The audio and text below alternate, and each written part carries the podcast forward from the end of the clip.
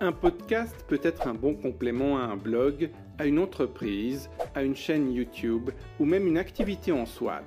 Mais comment lancer un podcast qui cartonne?